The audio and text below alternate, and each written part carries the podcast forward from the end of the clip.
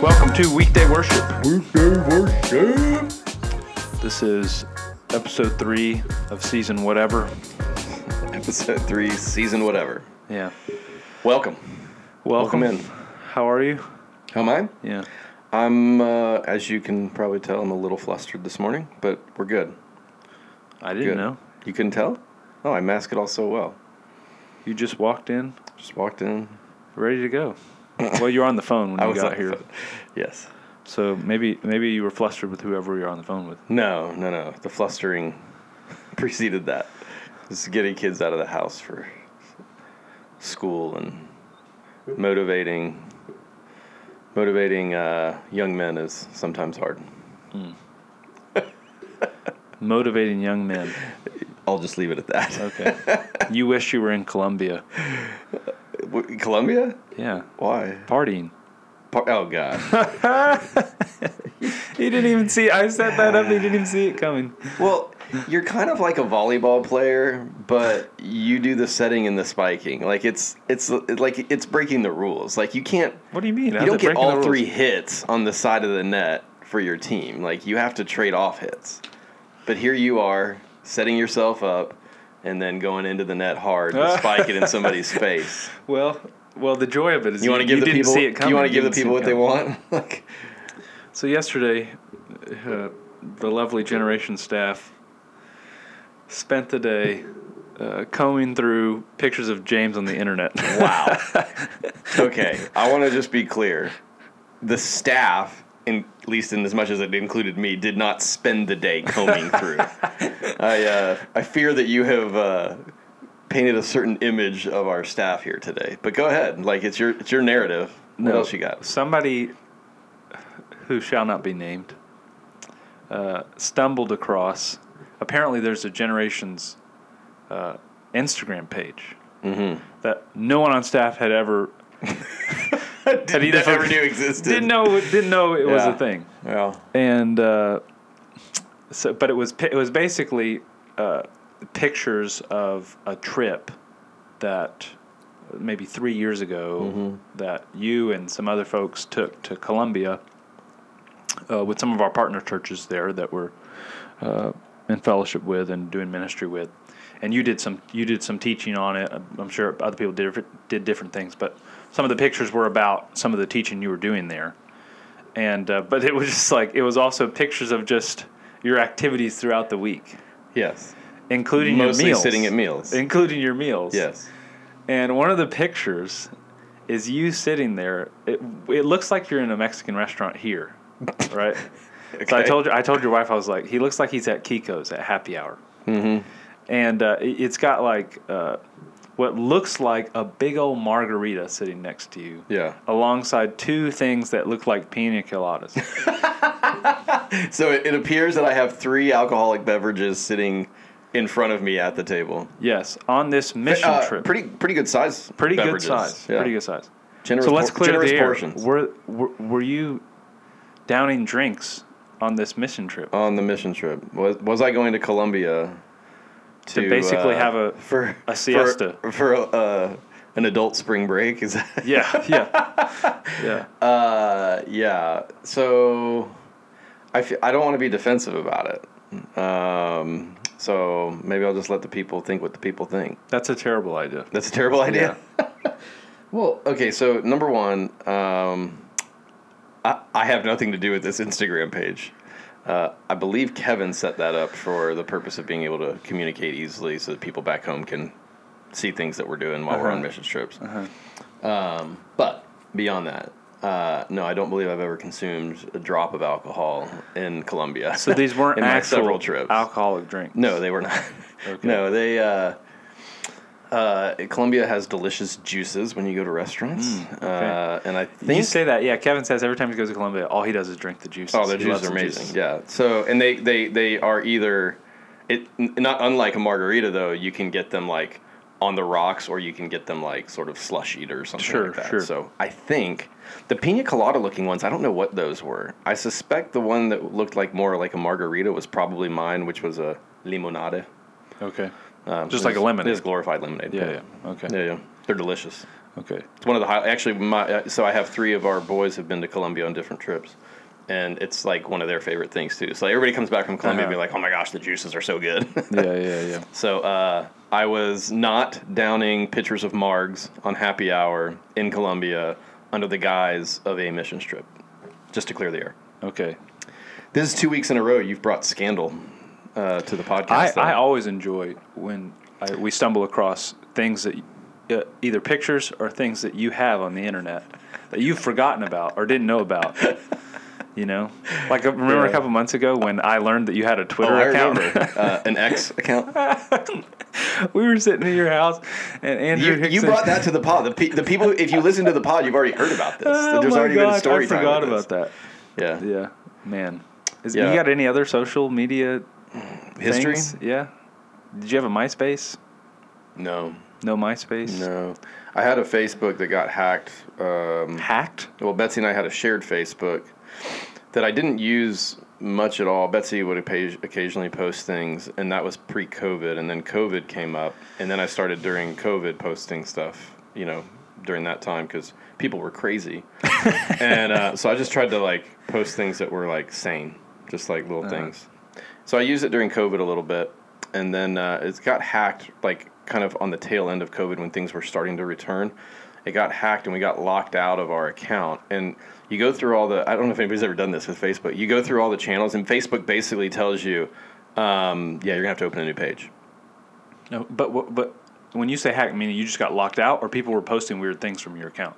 Uh, somebody got into our account. I think they may have posted something initially, and then they changed all the password stuff, and we couldn't get back into Did it. they did they blackmail you? Like, hey, send No. me five hundred dollars and I'll let you back in. No, there was nothing like that. It was just out of they just wanted to see the world burn Uh, by destroying James and Betsy Rowell's Facebook ministry. Yeah, I mean that was uh, a, a, a a sort of nice reference to Dark Knight.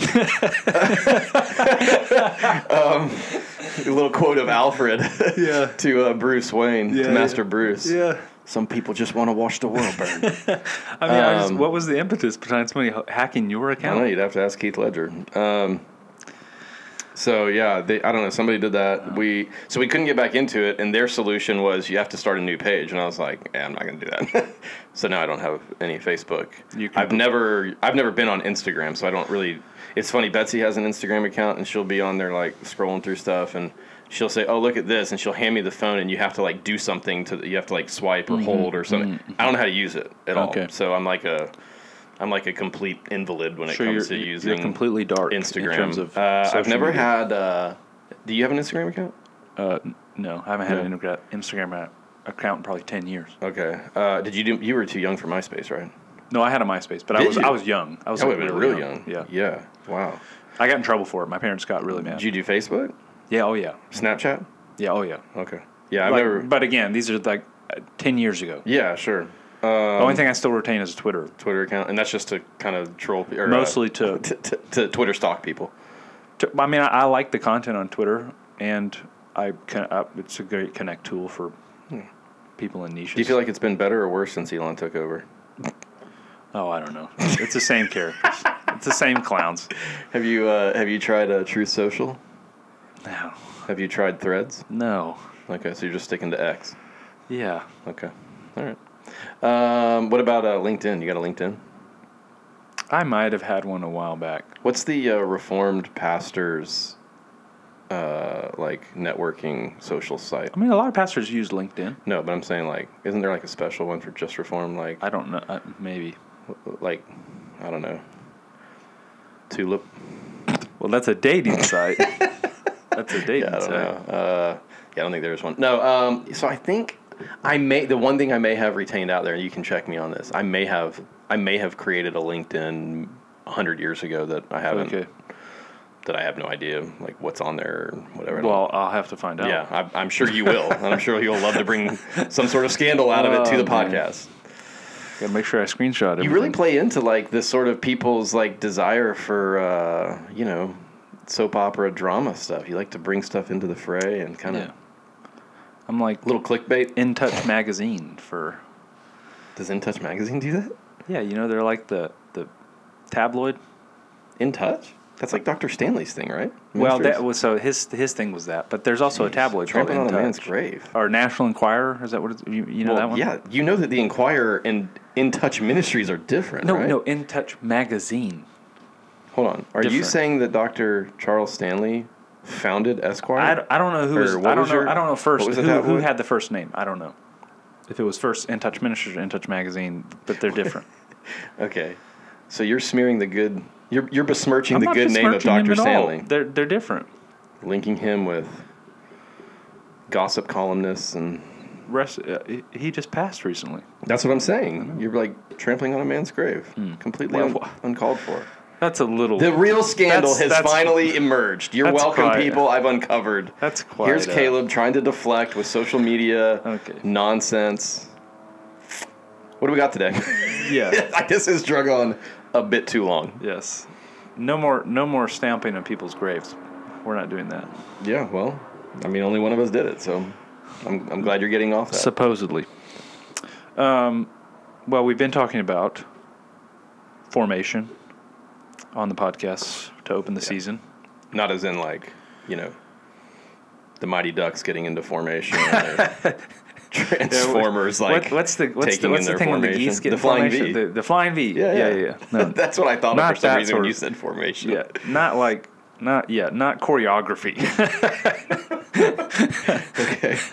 Uh, we've been talking about cultural formation versus spiritual formation. yes, yes, and dealing with the fact that we're being formed, and regardless of if we know it or not, And or you if can we want see to be or how not. Caleb has been formed by the zealous appetite for gossip and drama and all Maybe. that stuff. The ways that he's been That may be know, true. subconsciously informed formed by these things, so that he brings it to this Cut my subscription to In Touch magazine. Yeah.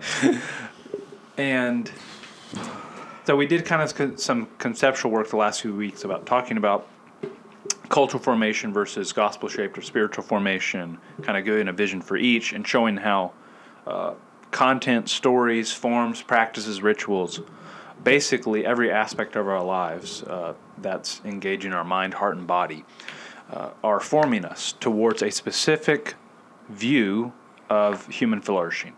Like underneath all of our formation, whether consciously or unconsciously, is a a uh, a stated design or vision of what it means to have the good life, or why we were created, or what we're what we're moving towards. And this kind of tied into uh, laying the foundations for something we want to do as a church over the next year or so, which is uh, kind of emphasize particular spiritual practices um, that promote what we think is the biblically and God honoring vision of human flourishing um, in our lives. And so we looked at that both like a um, like a, a meta kind of uh, way in terms of even prior to sin, like this vision of human flourishing of us being geared toward God and these spiritual practices and what they're promoting uh, are, are a part of what we were designed to do. And within kind of post fall, knowing that we now need the story of redemption, uh, these things uh, also, these spiritual practices also combat the world of flesh to the devil in an intentional way, Yeah. right? That may be worth just highlighting that these are not reactive practices necessarily in terms of um, things that maybe either either a that we're coming up with or b that God gave us in response to. These were these are largely like all embedded in the original good creation of God. Like Yeah. this was so it was the way always and so it's it remains the way of recovering Yes. what has been lost. Yes. I, I think you could make a case that every one of our spiritual practices could be something that Adam and Eve could have been doing in the garden Yeah. uh, toward the vision of the good life God was giving. Um, we're saying is in a fallen world, now these spiritual practices take on a, a, uh, a struggle in which they didn't in the garden, and also take on a, a, a, another purpose, which is to combat the fallenness Yeah. um, within us and w- within the world and the opposition uh, that we face spiritually. Yeah, there's a, uh, a, a, a rightly oriented rebellion in this. Like Yes. this is this is Christianity in revolt Yes. against the kingdom of darkness. Yes, that's why we've been saying we're not just talking about formation. We're talking about Christian formation. We're talking about Christian counter formation. We're responding while we're tapping into something that's kind of uh, what God created us to do. We're also responding to a formation that's already taking place amongst us in a fallen world. Yeah. And so we said we're going to emphasize one per month uh, over the next 12 months or so, uh, having basically uh, three spiritual practices under each of our uh, kind of spheres of discipleship um, at Generations. And the first one that we want to emphasize is worship, which is probably the most, the broadest one of all the ones we're thinking of. Yeah, and in a certain way, you could look at this as almost the umbrella Sure. over everything else, right? Sure. Yeah. And so, what we want to do today is uh, kind of do some of that conceptual work in terms of the way we're approaching each one, which is how we pr- approached it on like spiritual practices on a bigger level the last couple weeks, which is first identifying, okay, how are we already being formed towards or around this idea, uh, whatever spiritual practice it is. Today, it's worship. How are we already being formed by culture in that way? Right. then saying, okay, what is counter formation look like? What what is the what is the alternative vision of human flourishing through this spiritual practice that God gives us in His story? And then kind of saying, okay, what is this? How is this practically implemented in the spiritual practice in our lives? So, in that kind of rubric, we're, we're going to work through worship today, and really with a focus on when we get to implementation, thinking about corporate worship. Um, like when we think about worship, you have uh, corporate worship or congregational worship in some ways, and then you have private worship or individual worship, which are both legitimate and healthy categories.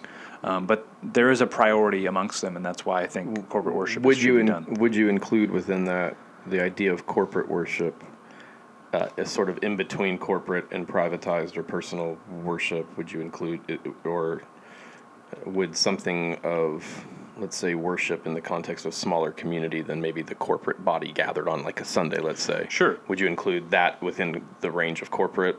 Absolutely. Okay. I, I think so. right. But I, th- I think there is a priority of congregational worship um, that, to me, is ordered first. Yeah. Not necessarily opposed. It's not opposed to those other spheres, but it is prioritized first. Yeah, and it's interesting because I think, at least in my experience as a pastor, over the last 20 years, um, which I've spent, well, I've, I've- been pastoring for 15 years, and but certainly for last the last 20 years have been thoughtfully involved in leading within church leadership and uh, discipling people and that kind of stuff, and and it seems to me that from about the time I was maybe around in college and the years after, there was a waning. Like I grew up in an environment that corporate worship was heavily emphasized in terms of the gathered church, mm-hmm. but often community and Monday through Saturday was underemphasized in a lot of environments. And then I grew up in like the, the, I don't know, there was like a, a good 15 20 year stretch where it seemed like the scales like we often do, they mm-hmm. tilt in the other direction and it's like the pendulum swung back and it Yeah. became this emphasis on Monday through Saturday as needing to be recovered and, and, and be grafted into our conception of what it means to follow Jesus or worship Jesus or whatever. And so we started emphasizing serving and smaller community groups and small group, all that kind of stuff. And it and what ended up happening was there was this neglect of of uh, corporate worship, Yeah. in a sense. Like so, maybe an, an a singular emphasis on it in an earlier era to the point where it became almost an underemphasis on it so that I feel like over the last four or five years, we've been trying to recover within our own church family. Uh, hey, this really matters. Like this is super significant. Yeah. and we don't want to lose emphasis on community midweek all the time, like the, like the the importance of these other things. Um, but but God absolutely has intended throughout history in this rhythm of weekly worship in a, in a gathered community. Yeah. He's intended that to be restorative and catalytic for the rest of life. Yeah. and it's it it's, it plays a significant role in our both our formation, but also just our Yeah. everyday. And I think our cultural moment in the last few years, because of something like COVID, the biggest risk is losing the significance of corporate worship. That's yeah, for sure. Um, so I think thinking about our situated time, that's that to me is the biggest risk Yeah. of people settling into what was supposed to be a exceptional time um, in terms of having to have some uh, where we had to be separated in some ways, and that becoming the rhythm of their life, Yeah, and thinking that is okay. right. Um, and we've talked about that before. Sure. But it, it, I mean, I, again, we spent a couple years in that space of not necessarily our church in terms of like we met for a good majority of the time, but just in terms of being in that mindset of making exceptions, Yeah, right? We can't ignore that that doesn't have real effects on how we broadly, as Sure. church culture uh, around us, yeah. And there are through- still. I mean, I still I still talk to people who will kind of let you know, like, oh yeah, we went to church, we went to church, and then COVID happened, and man, it's been really hard to get back to where we just see the importance of it or have recovered the discipline or the commitment to that. Like, there's a lot of a lot of Christians who prior to COVID mm-hmm. were faithful attenders of church who because they, they were almost renormalized in a different direction and it's been it's been hard to recover the old the old way yeah. so Yeah. So, kind of how I want to approach this first section on, on doing some cultural exegesis, which means kind of identifying the ways in which culture is shaping us and the vision of human flourishing underneath them. Um, and as we looked at a couple weeks ago, doing so with the aim of getting heaven's view on this, on the ways culture is forming us. So, like, kind of ripping off the masks of things going on in culture and showing really the spiritual and religious nature behind them in many ways. Um, and so, one of the ways I want to do that is as we start each uh, section on cultural exegesis of each one of these spiritual practices, as we'll do each month, I want to just start by reading a passage that I think uh, we should be doing our kind of a cultural unmasking in light of. Um, and so, so James is going to read Psalm 95. This is 1 through 7. And I want you to think about what does this say about the idea of worship? And what is when you think of worship, what does this passage evoke for us? We're not really going to talk about it, but I want it to be in your mind as we go to culture and say, what's their vision of, of worship and what it's geared towards? um, just for my own benefit maybe for the listeners uh, when you say to have that in your mind are you thinking there's this image that god gives us of worship are we to be thinking both of okay there's that biblical conception of worship but also are we thinking of what embodied forms of like where does our culture have expressions like this Uh, yeah, so I'm thinking, where is worship directed and why? yeah Where's and if this paints us a picture of worship Yes. do are we to imagine like where this sort of response to something is being directed Yeah. So in our so culture. with that in mind, who's being worshipped and why? Mm-hmm. We now go to Coltrane's and and, th- and answer the question: Who are they worshiping? And in some ways, we're wrapped into that and Yeah. why. yeah so psalm 95 verse uh, so 1 to 7 oh come let us sing to the lord. Let us make a joyful noise to the rock of our salvation. Let us come into his presence with thanksgiving. Let us make a joyful noise to him with songs of praise. For the lord is a great god and a great king above all gods. In his hand are the depths of the earth the heights of the mountains are his also. The sea is his, for he made it, and his hands formed the dry land. O come, let us worship and bow down. Let us kneel before the Lord, our Maker. For he is our God, and we are the people of his pasture, and the sheep of his hand. Today, if you hear his voice, do not harden your hearts. Sort of middle of the sentence when it ends the verse. Yeah. Let me keep going. No, that's good. Okay. Okay, so you've got that. Really, that's a call to worship. Hmm. Um, in the Psalms, it's kind of a, a uh, really what a lot of I'm sure we've I'm sure we've used, used that psalm in some one of our Sundays in terms of a, a worship leader opening up and saying, reading that passage and saying, "Hey, let's come worship in this way."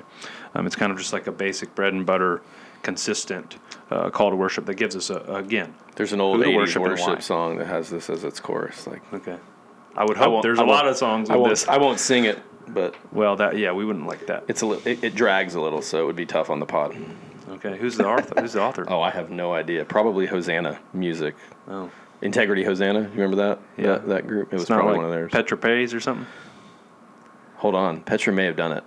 I can almost. I can sort of hear John Schlitt high pitched singing this. I don't know. Go ahead. So, when you think about worship, I think uh, the when you think about its opposite, you think about idolatry.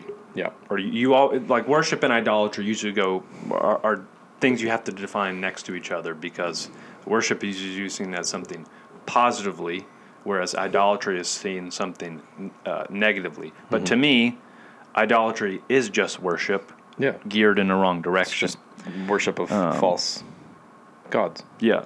So when I think about uh, idolatry or wrong worship, um, the first thing is you got to define what an idol is. Uh, so Martin Luther helpfully says, "Whatever your heart clings to and relies upon, that is your God. Trust and faith of the heart alone may make both God and idol."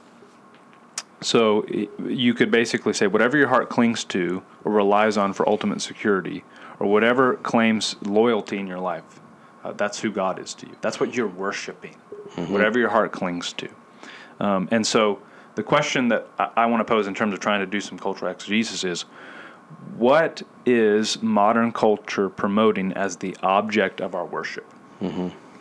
And to me, uh, you could talk about a lot of things, but the ultimate answer to that question, I think, in culture is ourselves.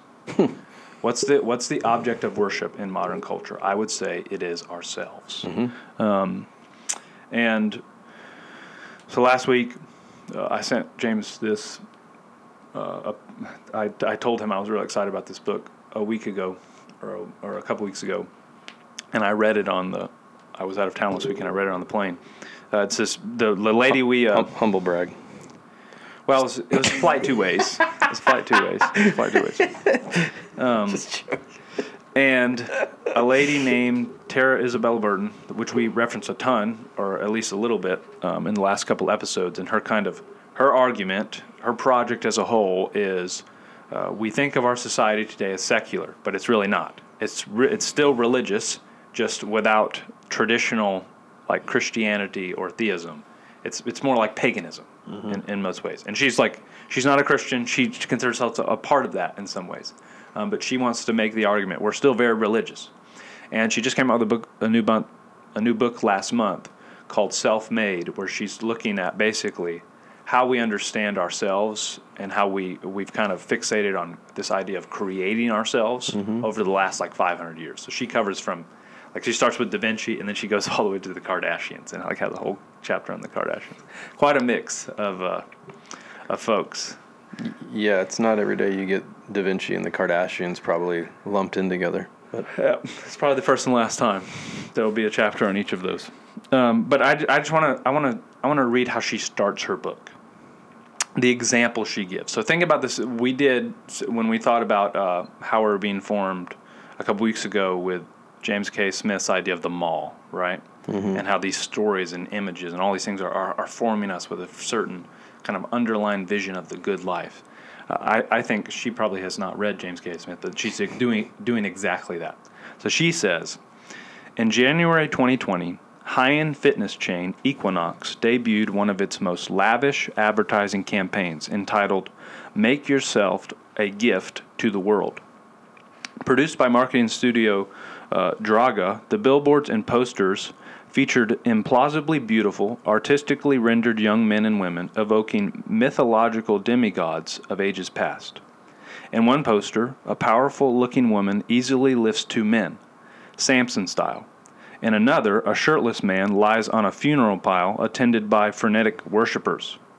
According to the marketing agency, the campaign is supposed to depict, quote, divine characters as godlike gifts to the world in moments and situations that reflect their self worship as serving a larger purpose to humanity.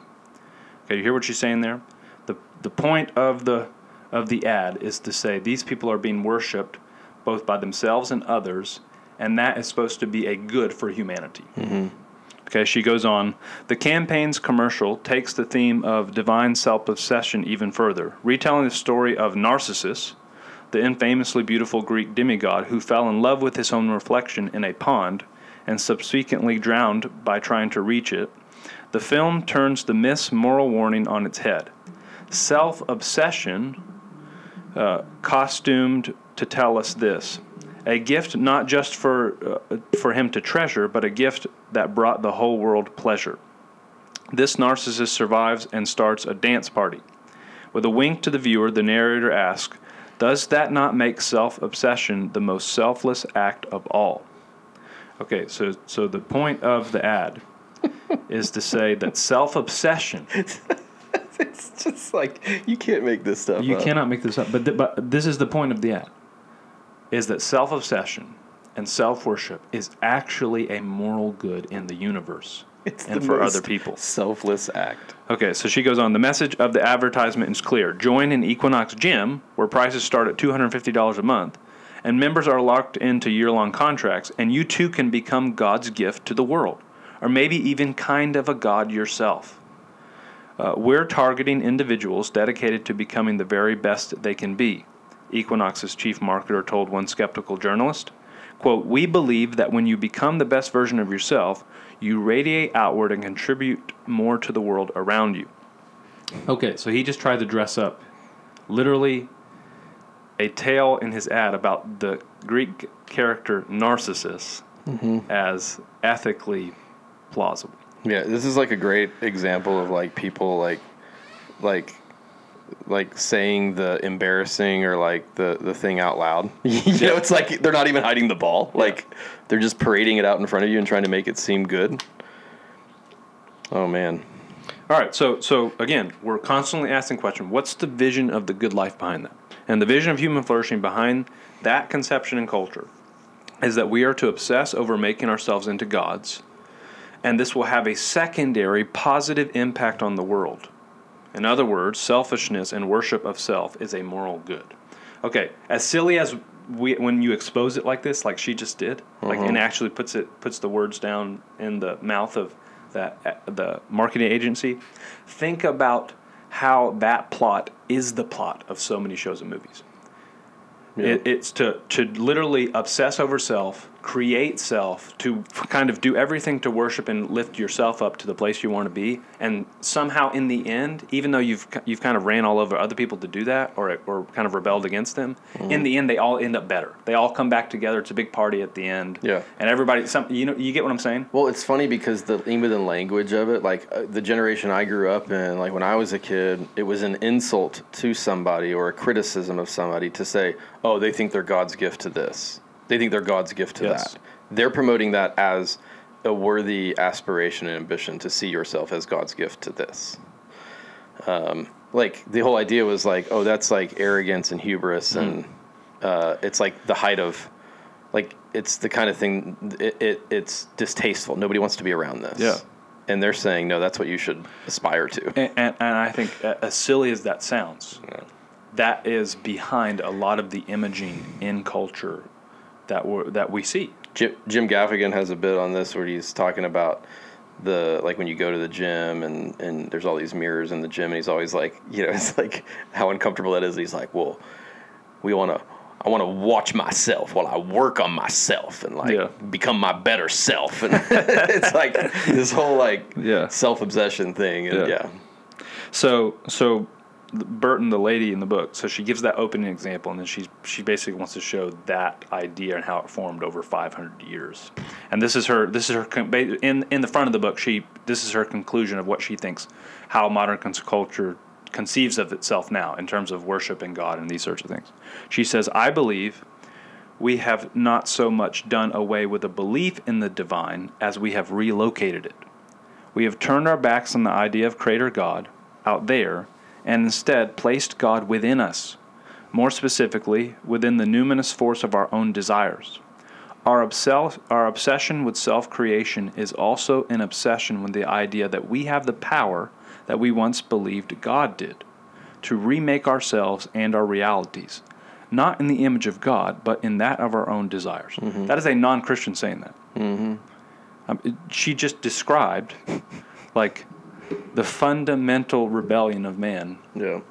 Like you know what I mean? Mm-hmm. Like she's putting she's putting her a pin on from just a, a sociological analysis Yeah. of the fundamental religious nature of man's rebellion in the world Right. in terms of worship. Right.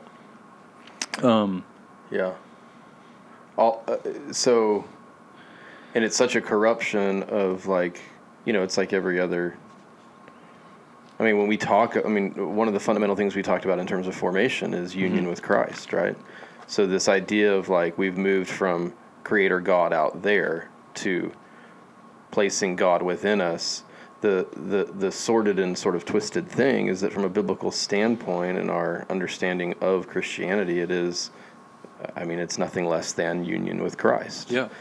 I mean, Peter uses that language of we are partakers of the divine nature, right? But it so there is this sense in which we've become one w- with God through the mediating work of Christ and the the, the, the, the new birth and sealing of the spirit and, and and then you have this now new nature to live in a new way to think uh, in a new way to have new desires and new attitudes and new like all the things of newness of life in christ support the life of god in us and yet this is a complete distortion because it's really more of like a it's not the life of god uh, you know, not the God of the Bible, not not not Yahweh or uh, you know our the Christian conception of Yeah. God. It's really just it, it's the well what Trueman calls right the rise and triumph of the modern self. Yes. that's Yes. that's what it is. Yes. It's it's just looking deeper within me to pull out the God in me, sort of kind of thing. Yeah, It's- and so the on the Trueman thing, it were so Carl Trueman writes this book basically doing some of the same work of looking at how do we come to be such an individualist culture and kind of the outworkings of that in things like the sexual LGBTQ stuff. Um, I think actually Burton puts a lot more religious pointedness on it, Mm-hmm. where she's saying that this this is really fundamentally about divinity and how people conceive of it now Mm-hmm. Yeah. and relocate it to within us as divine. And uh, it reminded me when I was reading her book of some uh, some research that I read from a sociologist a couple of years ago, who talks about secular cultures uh, like they sacralize things even as they as they try to get rid of uh, kind of the idea of, of God and these sorts of things. They they have to sacralize something. What, so what he means by that is uh, so this sociologist describes sacralization as the activity where quote people, things, events, and processes are bestowed with sacred status, even as the tide of Christian influence ebbs from Western societies. Mm-hmm. And in this way, like the thing that's being sacralized is ourselves. Mm-hmm. The individualism, the, the making of ourselves in our own image has become the religious quest or the sacralized thing in our society. Yeah, and it's not even just the remaking of ourselves. It's the it's actually the creating of God in our image. Yes. When the way this is supposed to work is that, or the way that it actually is, is God created us in His image. That image has been distorted, twisted, marred, all that, and the the whole r- thing that we're talking about in terms of human flourishing is is that discipleship or, or apprenticeship to Jesus is about recovering our humanity and re, uh, in, in a sense, it's about the reclaiming of the image of God in us, or, or our own remaking into the image of God. Um, that's what Christian maturity is: is God, God uh, recovering that for us. Yeah. And and yet we've kind of twisted that up or flipped it upside down to Yeah. where we're actually we presume that we can instead create God in our image. And so he ends up looking like for narcissists, you look in like he looks a lot like us.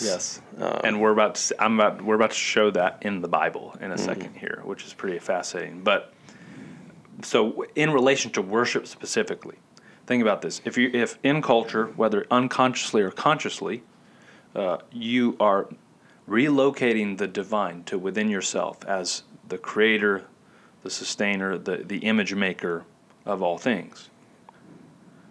That by default makes you the thing that has to be worshipped because there's nothing above that. right.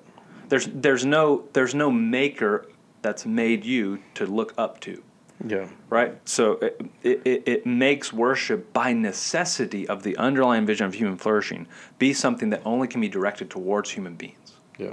which uh, is just a a, a new way of talking Yeah, about the- Romans one, right? If the highest good is to be your truest self or to express your truest feelings and live into your Yeah.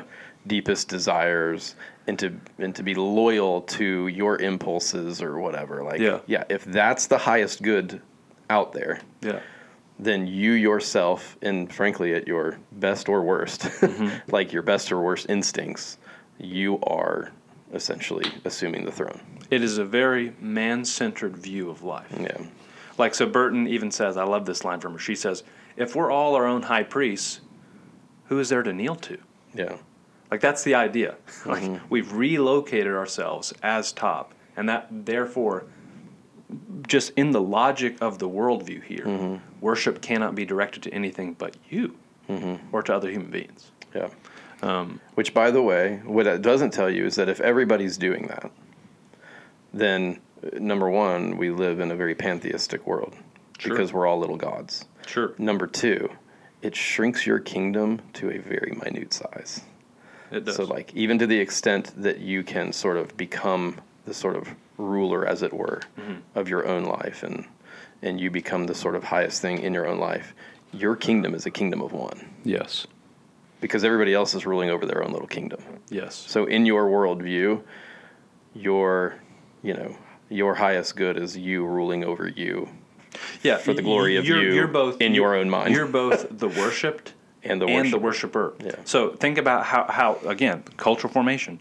Think about what that does for the idea of corporate worship, congregational worship. It discourages that idea. Yeah, which is why in I mean it's it, and I'm not sure if it's chicken or egg, Mm-hmm. but this goes back to that sort of deeply embedded uh, what we all know in the West is the the sort of expressive individualism Mm-hmm. as the sort of uh, underbelly of Yeah. what drives so much of, of what we do. Indivi- corporate worship, where we're involved with other people, feels less authentic than individually expressed and unique worship because of our kind of conception that autonomous individualism is the most authentic expression of life. Mm-hmm. You get what I mean? Yeah, yeah.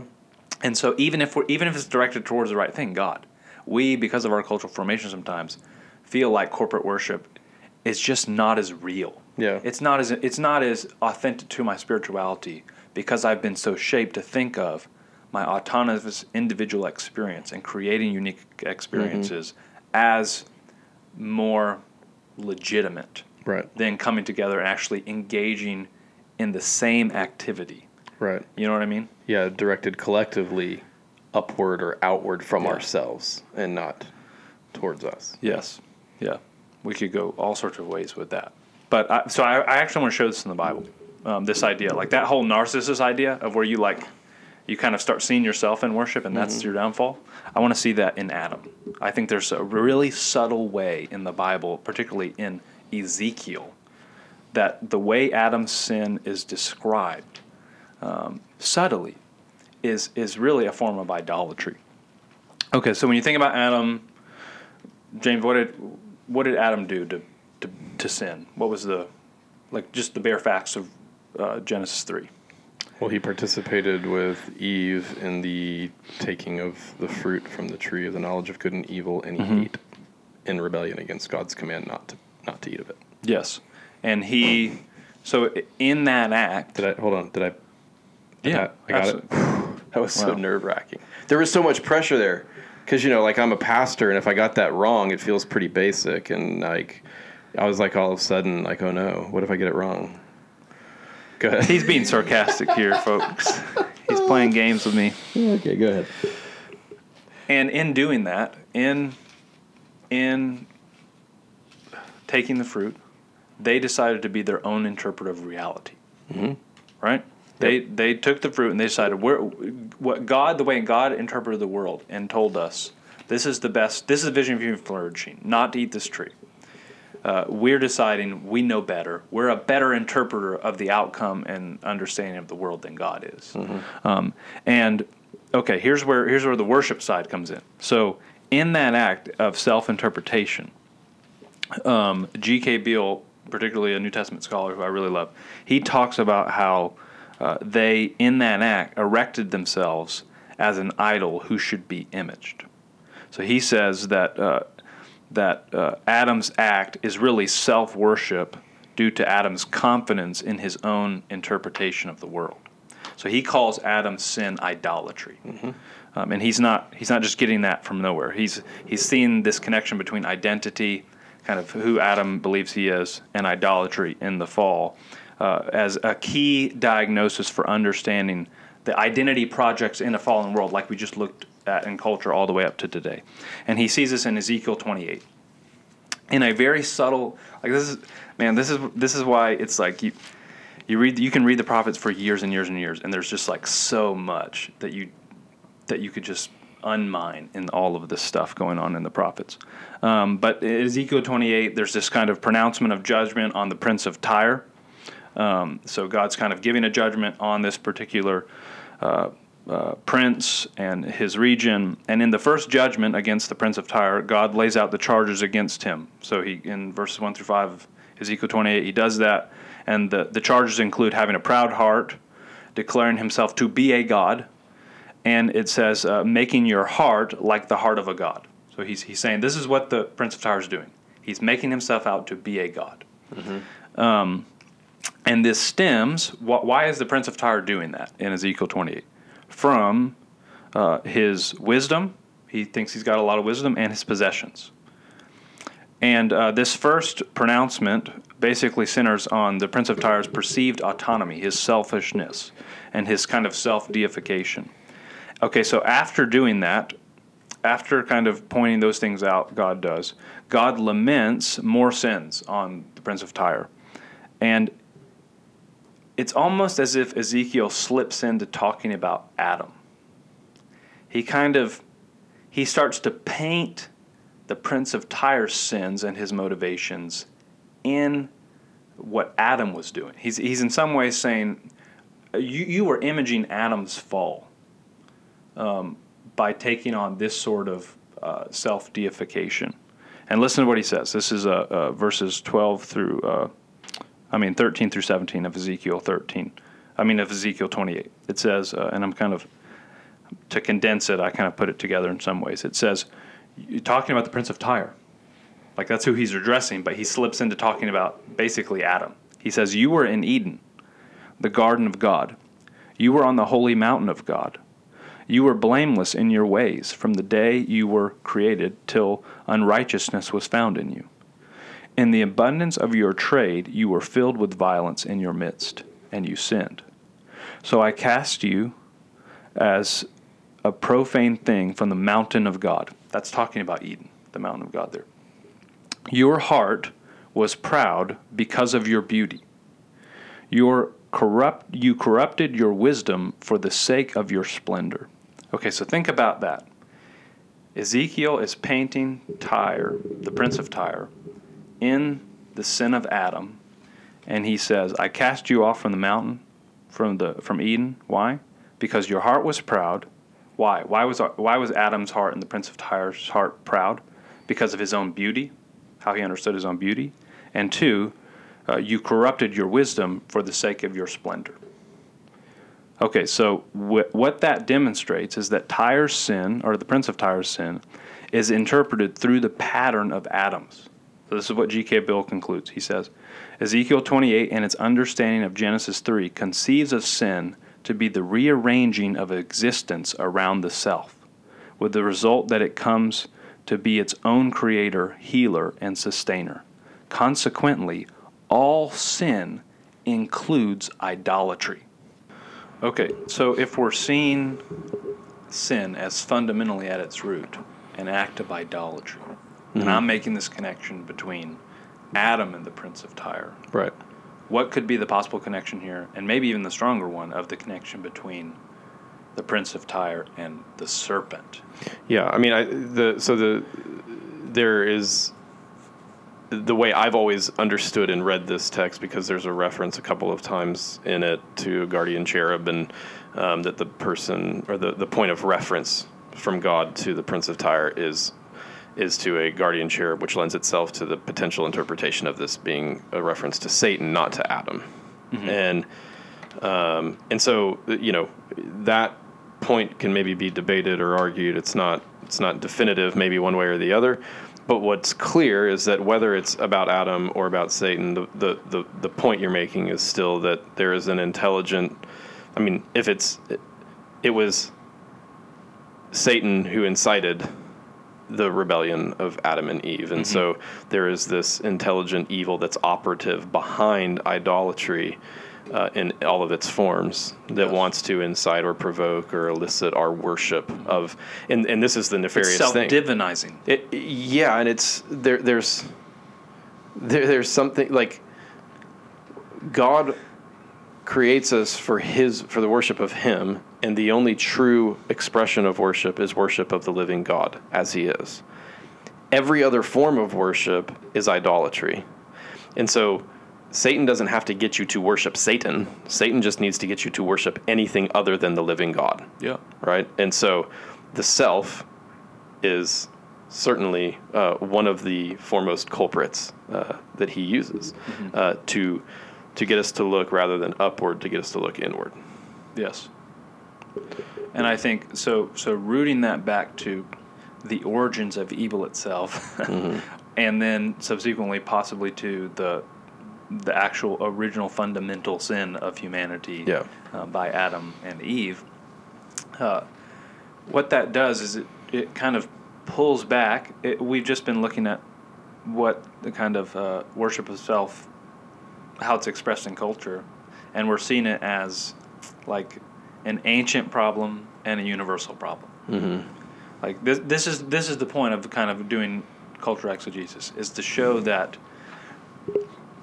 the the ways in which we're being culturally formed, even though they're probably in, in many ways new expressions and new ideas and new uh, kind of strategies, they're usually fundamentally the same things that have pointed people towards rebellion uh, uh, throughout time. Yeah. Well, and you made the reference a second ago to Romans one. It's just basic Romans one, Basic right? one, It's the worship of creation over Yeah. the Creator, and and that's really where you know the language that um, the author that you what was her what's her name Burton. Burton, where she references this. Uh, I mean, it's a resurgence of paganism. Yeah. It's just in, uh, you know, more culturally palatable forms. Sure. Um, we think of, you know, ancient paganism and the the, the We think of silly magic. Oh, we yeah, we think it's all this hocus pocus and Yeah, yeah. nonsense. And the truth is, is that modern people are very much into pagan idolatry. Absolutely. like th- the language Mm-hmm. is pagan religious language Yeah. centered around a very sophisticated idea of finding yourself and making the expression of self the ultimate form of a of uh, a healthy reality. Right. And again, what that in relation to worship is that places you at the top of reality. So there's nothing above there to be worshipped. Okay, so so the main two ideas that I wanted to distill from kind of our cultural formation around the idea of worship is by the way of us making ourselves kind of gods unconsciously or, or consciously. We've placed ourselves as the only thing that can be worshipped. And we've made worship itself a very isolated and individual activity Right.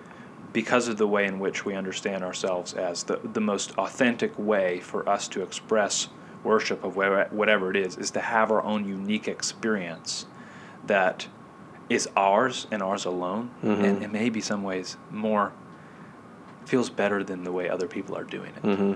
We, we, we don't like assimilation we like individuality So I don't know if this is maybe this is too premature a transition point, but like one thing that I just think of as you're talking about that is it's not only that we think of private personal worship as the only authentic expression of it. It's that we've even done a lot in our forms of corporate worship to privatize and individualize our expressions of worship even when we're together. So for instance, the simple thing of dark rooms. There's a, there's a part of that that's like, hey, we don't want you to like be too Yeah. aware of the people around you. We want you to enter into a a, a moment between you and God together, right? Yeah. That like that might be, and I'm not saying that's Sure. inherently wrong or whatever, but I'm wondering how Yeah. much that forms us. Yes. Uh, again, and this is getting back to that's a form. That's a practice. That's not necessarily Right. something you con, con you like you you thought of consciously or like in the content. It's literally in the environment. Yeah. You know, or thinking like churches today. For us, it's like an inherited form of worship. Sure, inherited It- form of worship. Like nobody builds churches with pews anymore, mm-hmm. right? Where you where you're actually sitting next to someone without an armrest in between or chair spread out. Or Yeah, you got to get that homie seating. There was a very there was a very intentional design behind the pew of everyone being in the same row together.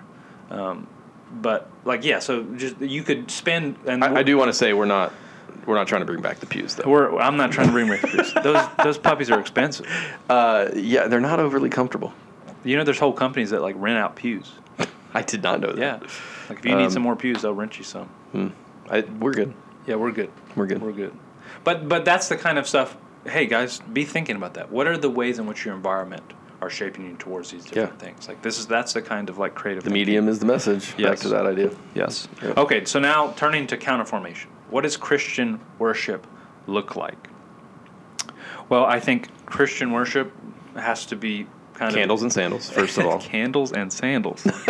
Sorry, go ahead. Whoa! I've never heard. What, what's the what's the connection between candles and sandals? Well, you know, it's that like it's a vibe. I've heard bells and smells. Oh, really? That's like what they say about the Eastern Orthodox. That's funny. Bells and you smells. know, everybody wants to go to the Uh, candles bells and smells. sandals was uh, yeah. That's like a that was a sort of '90s the the, the uh, stripped down acoustic casual vibe. That that's how that's how you describe your your uh, vineyard origins. Yeah, yeah, sure. I wouldn't say Vineyard Origins. I would say uh, Vineyard was a uh, a stop along the way, Uh-huh, uh, uh, a, a, a portion of the road. Okay. it's just not. It wasn't the originator. that you traveled in, place, sand, in sandals. Uh, I mean, I I'm not, I've never been a big sandals guy, but Sonics, but sandals. sandals, yeah, Yeah, you like the sandals. Okay, so if, if we're trying to think about counterformation that's responding to those rebellious ideas of putting you on top and isolation, I think we have to put an emphasis on uh, who is it that's infinitely valuable of worship. yeah, and the the way the Bible like prioritizes certain forms of worship, particularly congregational worship, Yeah. as the the place from which all subsequent worship flows from Mm. in both ways. yeah. So we're talking about a recovery of reverence, Mm-hmm. of awe, and of um, uh, togetherness.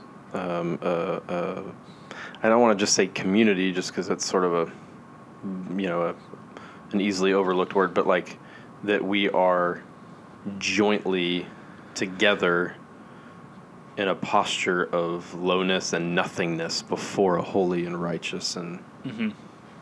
um, transcendent God. Yeah. So if we think about if we think about like in cultural formation, we're the unique one.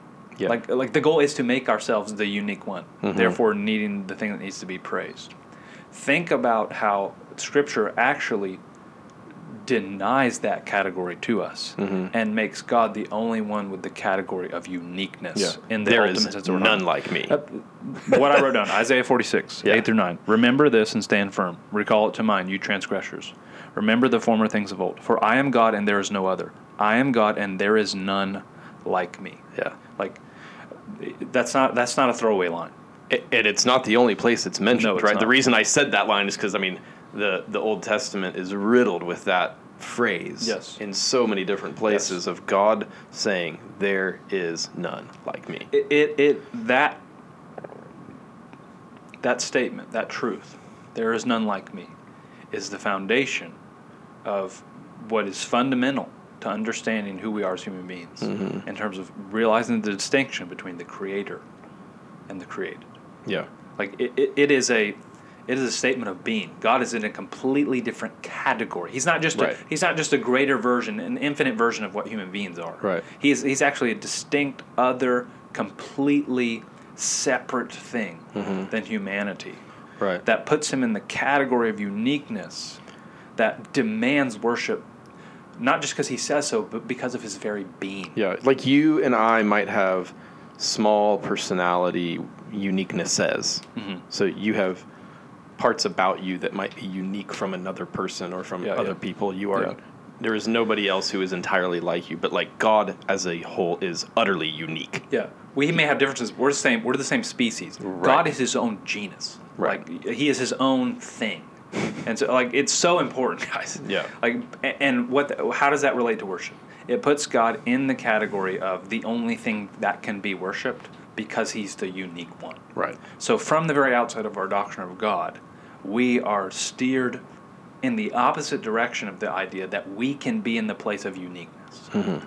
And it actually places him in the in the category or in this in the, the slot of the thing that needs to be strived toward to be praised. Because everything we're searching for in the uniqueness of ourselves is actually found in his uniqueness. Mm-hmm. and the and so the the the idea of corporate worship at least at the most basic foundational level mm-hmm. is us coming together as non-unique ones Yes. to behold the unique one Yes. it puts us on level playing field it, it puts us on the same plane and it draw and it and rather than drawing attention to us it it directs our attention to him Yeah. Yes. Okay, so if we're dealing with that first, like fundamentally, it, it reorients who can actually be worshipped. Mm-hmm. What is biblical worship towards God? How how does the Bible define it? How does it express it? What are the what are the things that we need to keep in mind in terms of the actual practice of it? So, I think Jesus makes a, a very important distinction between external and internal worship and how you you have to have internal or it Yeah. is not worship. So Matthew 15:8 he's talking to the Pharisees he says, "This people honors me with their lips, but their heart is far from me." Mm-hmm. So there's an idea there what? I mean, you can you can go through the motions you can be externally quote unquote worshiping, Mm-hmm. but the heart is not torn toward God in Yeah. worship, and therefore it is not biblical worship. yeah It's not biblical worship. Now that doesn't mean you basically have to f- feel it before you do anything, but it, it- there is a serious emphasis that God places on external forms not being uh, basically crutches for a cold heart. Um, and, okay. it, and it tells us that it is very possible to enter into worship in fraudulent ways like yes. We can be fake about this. Yes. We can we can absolutely settle for external forms of what others would identify as worship while our hearts are far from God and and like you said cold towards God. Yeah.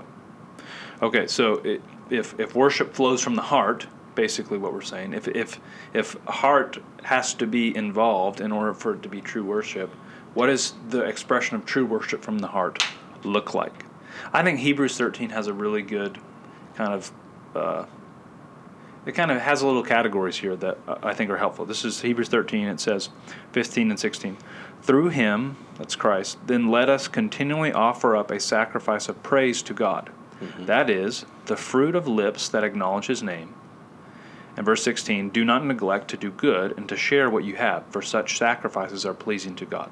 So I think you, you get the category there of worship being expressed in through lips and through hands through our voice and through our bodies. Yeah. Like so, there's this category of using uh, our speech and using or being expressing worship through what we do in terms of serving or, or, or using our our our bodies in some ways. Mm-hmm. Um, and again, w- we've been trying to focus on this in talking about spiritual practice and formation is the importance of like not just being bobblehead Christians, but Yeah. actually like the focus on our bodies as important parts of our formation. So I, it's just worth saying Romans 12:1. Yeah. I appeal to you therefore, brothers, by the mercies of God, present your bodies as a living sacrifice, holy and acceptable, which is your spiritual service of worship. Mm-hmm. I mean, man, I I wish I would think about that verse more Yeah. in terms of how I think about worship. I hardly ever think of my body is he, he, I mean, that's a pretty straight statement. Is your spiritual service of Mhm. worship? But but even the idea of presenting your body still as a spiritual act, present your body to God as a spiritual act of worship, uh, holy, pleasing. that taps into it's drilling down beneath the the the body itself Mm-hmm. to the you're presenting yourself. You are intentionally, consciously, deliberately in a from from an internal posture bringing yourself Mm-hmm. into it's it's a the idea is one of surrenderedness. Yeah. It's one of obedience and responsiveness to an internal um, uh, uh, uh, being under the authority or, or, or bringing yourself to God. So that's an outward expression that's driven by an internal intentionality. Yes. So, uh, I so with those biblical passages, I just want to throw out a couple definitions of worship from different uh, trustworthy pastors and theologians that maybe we can riff on a little bit that are trying to get at what we're talking about. So I think John Stott says exactly what you just said. So he says Christian worship is heart worship. However, it may be expressed outwardly. It is in essence rational, involving the mind, spiritual, invo- involving both our spirit and God's, and moral, invol- involving the conscious and the whole life. According to Jesus, these are the kinds of worshipers the Father is seeking. So it, again, it's holistic. Mm-hmm. It's involving all of those things. Yeah. Uh, I mean, we we know how this is in terms of the ideas of worship. Usually, a lot of times in different in different environments and traditions, are usually skewed towards different things. So mm-hmm. there's a very cognitive idea of worship where it's worship is is all about the teaching, mm-hmm. like it's all about experiencing the best the best sermon you can possibly get, or the best kind of Bible study you can possibly get as the idea of where worship happens. Or there's other environments where the the music is the most important thing, where people literally like the top thing on their list for looking for a church is does it have Emotionally stirring and engaging music. yeah, right. In other churches, it could be like uh, you know service as the most important thing in terms of how we think about worship, in terms of social projects and different things. And I, I think we're trying to get at not skewing towards these different kind of pitfalls that can become identities for different uh, Yeah. kind of flavors of. I mean, the first and basic command that that we're to love the Lord with all of our heart, soul, mind, and strength is tapping into these different dimensions of our personality and how you know how we love God is the is an engagement of the whole person, yes, right? In these ways, Yes. Okay, think about this one and how it relates to our counter formation in terms of uh, the the things we're looking at in cultural formation. It's from a guy named Paul Grime. He says, "Just as you can't exhale before you have first inhaled, so it is in our worship of God. Before I have anything to offer him, I first receive from him. The God who breathed life into Adam now breathes the life of his Son, Jesus, into his children as he bestows on us all Christ's benefits. Filled with that breath, we can't help but exhale the thanks and praise that flow from a cleansed heart. Okay.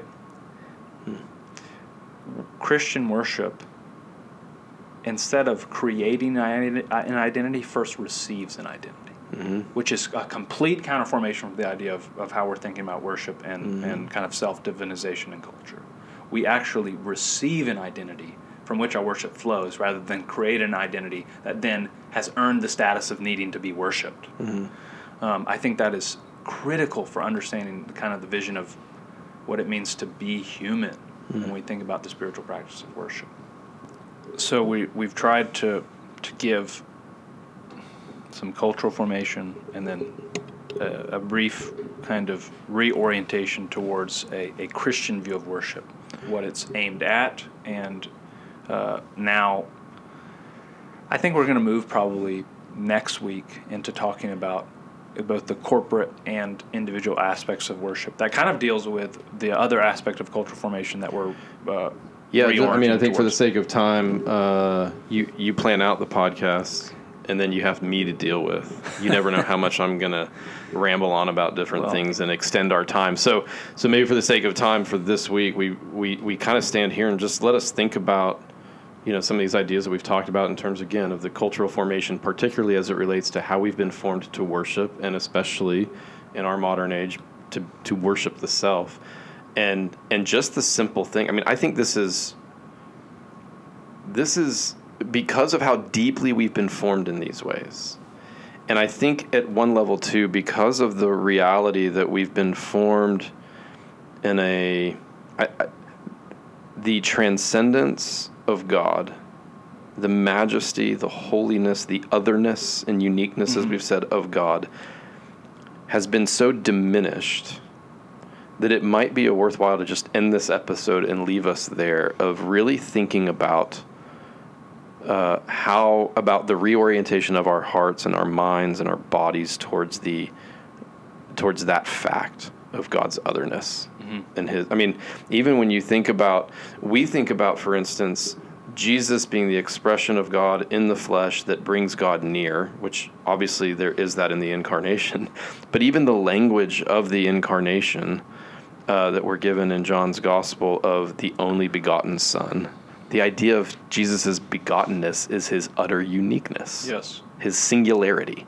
Yes. That he's unlike any of us. So we so often in our world in our modern culture think about the ways in which God is in Christ like us, Mm-hmm. the way he relates to us, the way that he comes near and, and then the ways in which we can be like him and so forth that Yeah. it might be a worthwhile thing to just let's let's let's give that some attention Yeah. the fact that not only is God the Father utterly unique, Mm-hmm. God the Son is utterly unique. Yes. The God we worship is not like us. Yes. There are ways in which, right? But but at its core, at its fundamental, he is unlike us, and thus he's the only one. There's no God like him. Uh, And what that should do is it should that heightens the grace and mercy of what the incarnation was in ways that really is unfathomable unless you start fathoming the ways in which God is absolutely incredible. Like so this is a great point in terms of like the focus is usually on right God the Father's uniqueness and we kind of partition in ways which we shouldn't be doing. Right. Um, like think about this. The Son while he's incarnate, it the, the text the Bible does not say he stopped upholding the world. Right. Like Colossians 1 says, he, uh, he, he, so think about, again, this is the mystery of the incarnation, right? Right. Is that the Son of God, the eternal Son of God, the Word of God who created and upholds all things, that didn't just go on, it couldn't, by necessity, go on pause while he became a baby Right. in the womb. Right. Like, the otherness of God, even as he condescends to us in the incarnation. Right. That's who we worship. Like, that's worthy of worship. Yeah. Like so, so we we want uniqueness. What is more unique than the both who God is in eternity and who God is in the incarnation through the Son of Jesus? Yeah. And so, in one sense, and we'll elaborate on this next week at the corporate and individual level of worship specifically, and all other spiritual practices that we will cover are intended to facilitate or lead us deeper into worship. But, but let's camp on this thought for the next few days. And then we come here on Sunday and we gather together, and then we'll elaborate on those things in next week's episode. Let's let's your thoughts of God, my thoughts of God, even with your seminary education, which is intended to elevate your thoughts of God and to for, for you in the last three years. But neither you or I, nor anyone in our church, nor all of us collectively have dared yet to have a lofty enough thought of God in our lives that is proportionally appropriate for a- who He actually is. And and to be honest, we never will. And yeah, in our in great heaven, we won't. We will. We will never comprehend it. So all. we need to accept and admit that one of our biggest, maybe our biggest problem, is our thoughts of God are just too small mm-hmm. still. And we need to kind of sit in that, and we need to kind of look at the ways in which what would, what could I do? Yeah. What can we do together to elevate and have have more appropriately exalted thoughts of God? And part of that is how can we help diminish our own self importance? Yes. How can how can we Yes. how can we Yeah. stop feeding this cultural mindset of you're a snowflake and you're unique, you're unlike, and you're so special. And uh, look, you are special. You Absolutely. are beloved by God. Absolutely. All those things. Yes. sure. Yeah. Mm-hmm. We've spent enough time thinking about that. Let's think about God. Yeah, yeah. The cultural formation that has distracted us from that is that uh, instead of thinking big thoughts about God, we've decided to think really big thoughts about ourselves all the time. And uh, okay, so next week we're going to look at okay, what does that actually look like? What is the pra- so we want to focus on practices. Like we've talked a lot about the theology and the cultural formation. What does it look? What are the actual practices that we do in corporate worship and individual worship To that gear us toward yeah. that vi- that fundamental vision, that s- what we talked about a couple weeks ago, social imaginary of what life is. Mm-hmm. What is the vision of human flourishing that God has for us in this practice? Cool. Let's do All it. right. Y'all have a good week.